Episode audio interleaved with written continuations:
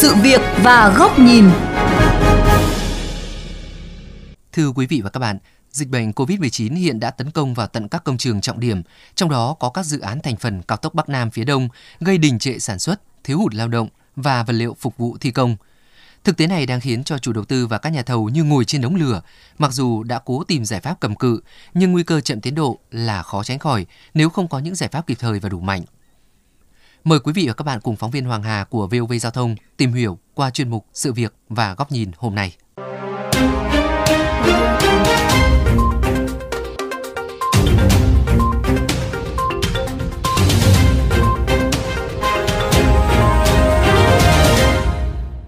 Tại dự án thành phần Phan Thiết Dầu Dây, hiện 3 mũi thi công hạng mục cầu thuộc các gói thầu số 3 và số 4 thuộc địa bàn tỉnh Đồng Nai phải tạm dừng do hơn 2 tuần trước phát hiện một ca F0 tại khu vực lán trại của công nhân.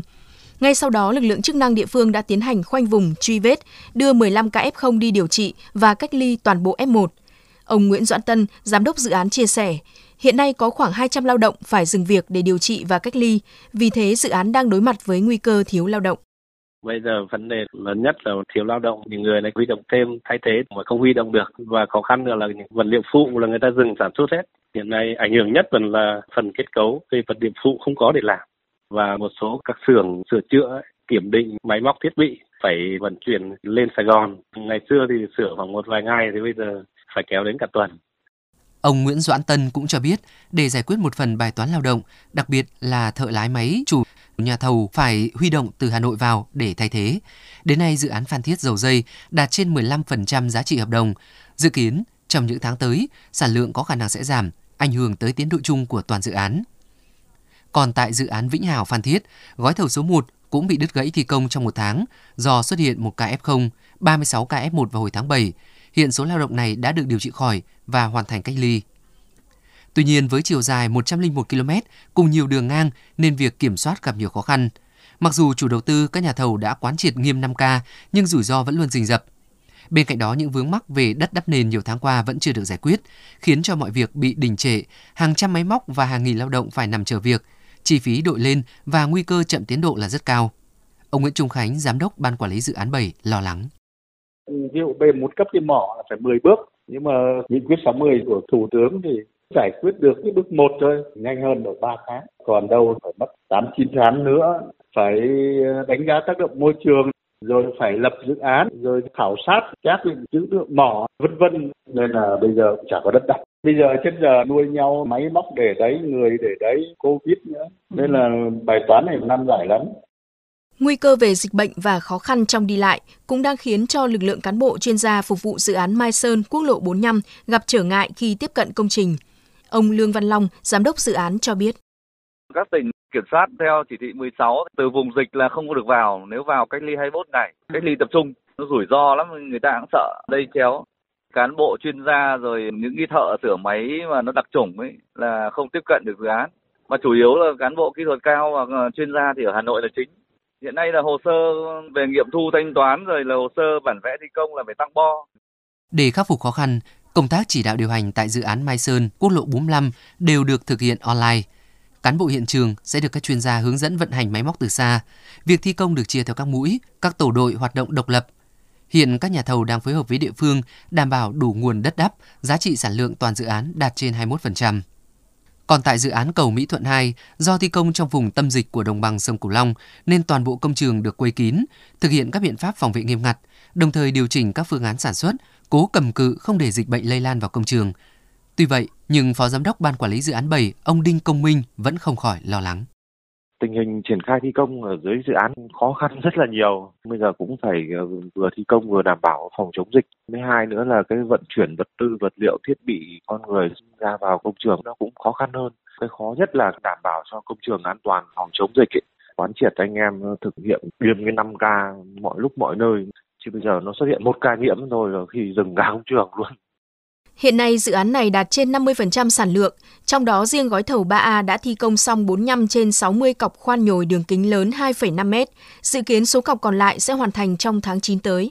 Kỹ sư Nguyễn Tiến Tường, trưởng điều hành gói thầu 3A cho biết, dịch bệnh còn phức tạp nên việc thi công luôn trong tình trạng thấp thỏm. Ngoài công trường thì anh em vừa làm vừa nghe ngóng sắt thép, vật tư phụ kiện, các cái nhà máy ở trên các cái vùng dịch họ bị cách ly, họ không có nhân công để làm thì nó hay bị chậm trễ. Vật tư thay thế cho các cái thiết bị đấy, thỉnh thoảng nó hỏng hóc ấy thì là thợ đưa từ Sài Gòn xuống thì rất là lâu Ông Nguyễn Duy Lâm, Thứ trưởng Bộ Giao thông Vận tải thừa nhận, hiện có một số gói thầu thuộc một số dự án thành phần cao tốc Bắc Nam bị chậm tiến độ do ảnh hưởng bởi dịch bệnh và thiếu vật liệu đất đắp. Hiện Bộ đang phối hợp cùng với các địa phương gỡ vướng, quyết đảm bảo an toàn phòng dịch và bám sát tiến độ bản thân các nhà thầu phải có cái chủ động trong cái việc tìm kiếm các cái nguồn vaccine để tiêm cho các cái cán bộ công nhân viên của mình trên công trường. Cái thứ hai là tất cả các công trường đều phải có cái kiểm soát rất là nhặt nhào người ra vào công trường, tổ chức tốt cho các anh em và tại chỗ, các cái đơn vị dịch vụ ra vào đều phải có cái kiểm soát phải đảm bảo tất cả tuân thủ các yêu cầu về phòng dịch không có cái chuyện lây từ những người người ta cung cấp các cái dịch vụ như yếu phẩm đến các cái công trường của mình.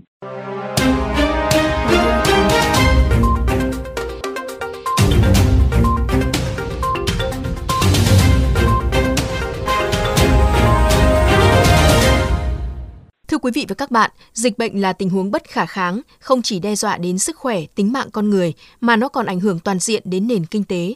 Trong đó, dự án cao tốc Bắc Nam phía Đông cũng không ngoại lệ, bởi với chiều dài 654 km, dự án này đang đối mặt với nhiều thách thức, vừa chống dịch vừa đảm bảo tiến độ.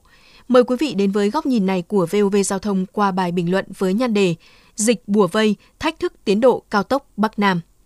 10 trên 11 dự án thành phần của dự án cao tốc Bắc Nam phía Đông đang triển khai thi công trên chiều dài hàng trăm km với hàng vạn cán bộ kỹ sư người lao động.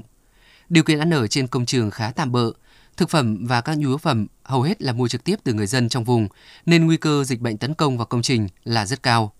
Hiện nay 19 tỉnh thành phía Nam thực hiện giãn cách kéo dài gây khó khăn cho các xe vận chuyển vật liệu, máy móc thiết bị và con người ra vào công trình – lãnh đạo Bộ Giao thông Vận tải khẳng định đã có văn bản gửi các địa phương ưu tiên cho xe công trình. Bộ này cũng thường xuyên họp với 19 địa phương để gỡ vướng cho vận tải, cấp mã QR code, tạo luồng xanh. Thế nhưng thực tế mỗi địa phương một phách, thiếu thống nhất, khiến nhà thầu nhiều phen khóc ròng.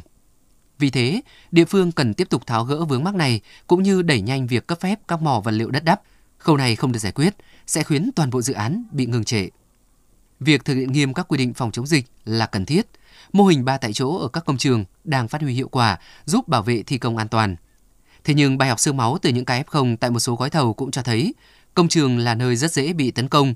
Nếu không có các biện pháp kiểm soát nghiêm ngặt, ý thức tự giác của mỗi cá nhân và sự đồng cam cộng khổ, thì sự an toàn mong manh sẽ dễ dàng bị xuyên thủng, thách thức cho tiến độ cao tốc Bắc Nam. Vì thế, để phòng thủ hiệu quả, các giải pháp quản lý, giám sát người lao động từ chính các nhà thầu cần được siết chặt hơn nữa – đồng thời tổ chức xét nghiệm định kỳ cho lao động trên công trường. Ngoài ra, bố trí cho lao động làm việc và sinh hoạt theo từng nhóm, từng tổ đội riêng biệt, giảm thấp nhất tiếp xúc trực tiếp và lây nhiễm chéo. Khi đã có đội ngũ lao động sạch, tất cả các trường hợp ra vào công trường để thực hiện các giao dịch và công tác hậu cần phải được kiểm soát khắt khe. Và cuối cùng, tấm khiên bảo vệ lực lượng lao động tại dự án cao tốc Bắc Nam chính là vaccine. Vừa qua, các ban quản lý dự án đã chủ động đề xuất với các địa phương ưu tiên tiêm vaccine cho lực lượng này. Tuy nhiên, Do chỉ tiêu phân bổ vaccine cho các tỉnh có hạn, nên hiện mới có khoảng 5% lao động được tiêm ngừa, trong khi trung bình mỗi dự án có gần 2.000 người. Để đảm bảo sức khỏe, an toàn tính mạng cho người lao động tham gia dự án, góp phần ổn định sản xuất, ngăn ngừa sự đứt gãy về tiến độ, Chính phủ, Bộ Y tế và Ủy ban Nhân dân các tỉnh có dự án đi qua cần có sự quan tâm đặc biệt, khẩn trương tiêm vaccine cho toàn bộ lực lượng này.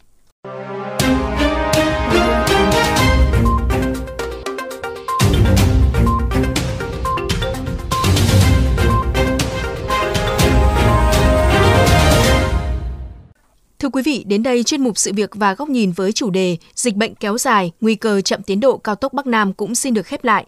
Quý vị và các bạn có thể xem lại nội dung này trên vovgiao thông.vn, nghe qua ứng dụng Spotify, Apple Podcast trên iOS hoặc Google Podcast trên hệ điều hành Android. Cảm ơn quý thính giả đã chú ý lắng nghe.